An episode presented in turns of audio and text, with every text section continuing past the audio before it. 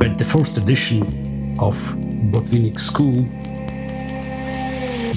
had several future grandmasters Balashov, Razuvaev, Timoshenko, Rashkovsky, and of course, Anatoly Karpov. Botvinnik suggested that I would be his assistant in the February session. And of course, I uh, was very proud and accepted this as a great honor. You are listening to KasparovChess.com podcast, episode 10.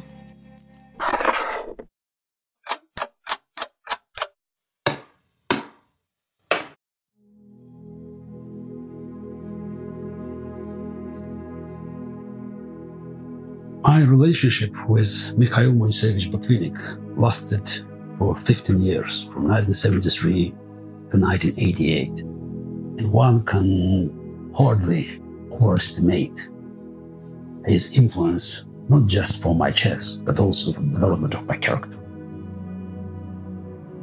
Botvinnik was the first Soviet world chess champion and was highly revered by generations of Soviet players as a patriarch, patriarch of the Soviet chess school. Botvinnik, of course, was aware about his legendary status and believed that it also imposed certain responsibilities on him. He thought that it was his duty to share his knowledge and experience with other generation of Soviet chess players.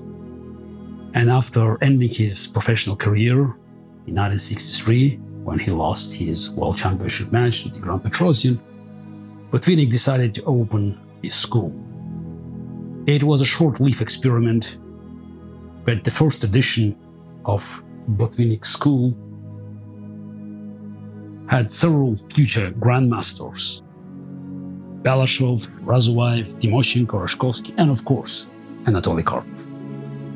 The program was resumed in 1969, and in 1973 it was already a fully functioning system when I was admitted as a Botvinnik student in summer 1973. And uh, it became a very strong institution when Mark Dvoretsky, famous coach, joined Botvinnik as his assistant. Botvinnik believed that the best way to help young players to advance was not just to analyze games with them and give professional advice, but also to socialize. That's why our sessions lasted for seven to 10 days and included many other activities like skiing, playing football other sports, and of course, endless conversations where Botvinnik was eagerly sharing his from his chess career, telling us about uh, great champions of the past. He met Lasker, Capablanca, Alekhine, and by doing so, helped us understand the nature of the game of chess at the highest professional level. During sessions, each of the students had to demonstrate four games, and Botvinnik always insisted that the selection should include at least one lost game. Typically, it was two wins, one loss, one draw. And he always encouraged other students to make comments, to be actively engaged during the analysis. Needless to say, that it was a golden opportunity for me, and I was probably too active. And uh, often Botvinnik had to slow me down, saying that I was too fast and nobody could calculate lines so quickly, and I should give others, including himself, time to think.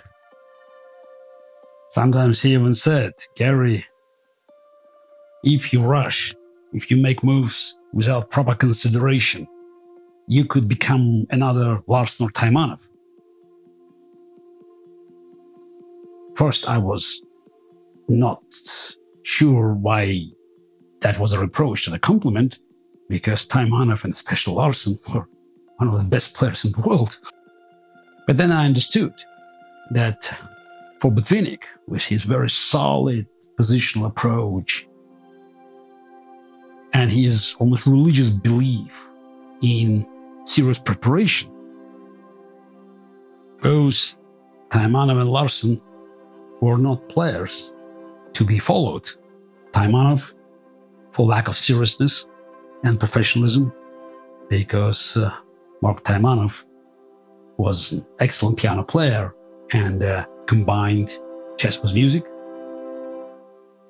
And uh, Bent Larsen for playing unorthodox chess and ignoring some traditional norms and ideas that for Botvinnik were cornerstones of good quality chess. In 1974, Botvinnik introduced a novelty by uh, making two games mini matches between his students just to see us in action. Later, these games have been analyzed, and it, this kind of analysis helped Botvinnik to formulate uh, homework for us before the next session. There were three sessions a year, and at the end of each session, Botvinnik and Dvoretsky made a new assessment of each student, deciding whether we're making progress or not. And of course, that could influence decision of inviting or disinviting students for the next event. The edition of the 70s had uh, also many famous grandmasters Yusupov, Dolmatov, Psakhis, Haritonov, Elvest, Andrei Sokolov, Akhmilovskaya, Aksharumova, Rozentalis, Nenashev. At these sessions, Mark Dvoretsky formed his relations with Artur Yusupov and Sergei Dolmatov making those two first recipients of what will be later known as Dvoretsky's method. Dvoretsky also tried to bring me in, but I remained loyal to Alexander Nikitin. The rivalry between me and Dvoretsky students continued for many years, but our first games that were played against each other took place at the sessions of Botvinnik School. And one of these games I want to present in this episode against Sergei Dolmatov, uh, the game that was played in August 1976 when I returned from uh, my failed trip to France.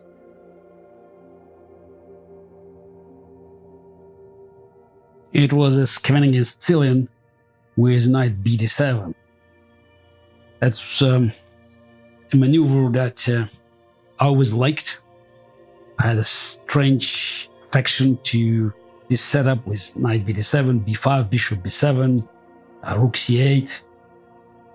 It also probably helped that we worked with Elmar Magerramov on various lines in Sicilian that had this uh, knight bd7 setup. Dolmatov tried a straightforward approach trying to break through in the center and uh, reached an interesting position where one point he could attack my knight on g4 rook on a8 but that's where i prepared my sacrifice. And uh, taking two rooks would be disastrous for white retreating from a to e4 with a queen would give me two pawns for an exchange and uh, better position. Dolmatov didn't find so the right move that could uh, help him to keep an edge and uh, lost the pawn, central pawn on e5, and I won the game quite convincingly. The second game was a draw. I had a very good initiative in uh, Sveshnikov line. This variation was just picking up popularity, but I could manage to win a very promising position. But beating Dolmatov, a very strong player who was four years older than me, was a good way to restore my confidence after unsuccessful trip to France. Working with Botvinnik was not easy because he was a straightforward man with strong opinions who was not very diplomatic, tolerant to criticism. And in 1977, Mark Dvoretsky left, left the school, leaving the seat for an assistant open. And after my uh, great success in uh, January 1978 in Minsk, where I became a master and won my first solid adult tournament, even beating first grandmaster. Botvinnik suggested that I would be his assistant in the February session. And of course, I uh, was very proud and accepted this as a great honor. Unfortunately, it was the last session because for some reasons the funding for the project was no longer available and uh, the school was closed.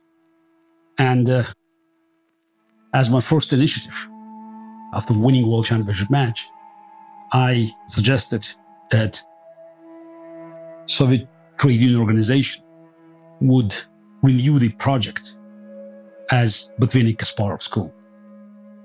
And the first session of this new edition took place in early 1986. In future episodes, I will tell more about our joint work with Botvinnik that lasted for two and a half years and had a constellation of future chess stars. Kramnik, Shirov, Akopian, Serper, Alterman, Tiviakov, Rublevsky, Wanda, Galamina. Sadly, my relations with great teacher ended abruptly in 1988 due to irreconcilable political difference. Botvinnik was a die-hard communist who was highly critical of Gorbachev's policy of reforms, believing that it could end Soviet Union. Actually, he was right. It did lead to a collapse of the Soviet Union. And for Botvinnik, the idea of the collapse of the state that he served loyally for decades was inconceivable. And his uh, orthodox views about Soviet history and Stalin's role, for instance, in World War II, were too much for me to accept. And I uh, remember openly engaging him in the sharp ideological debate at our last session in uh, summer 1987.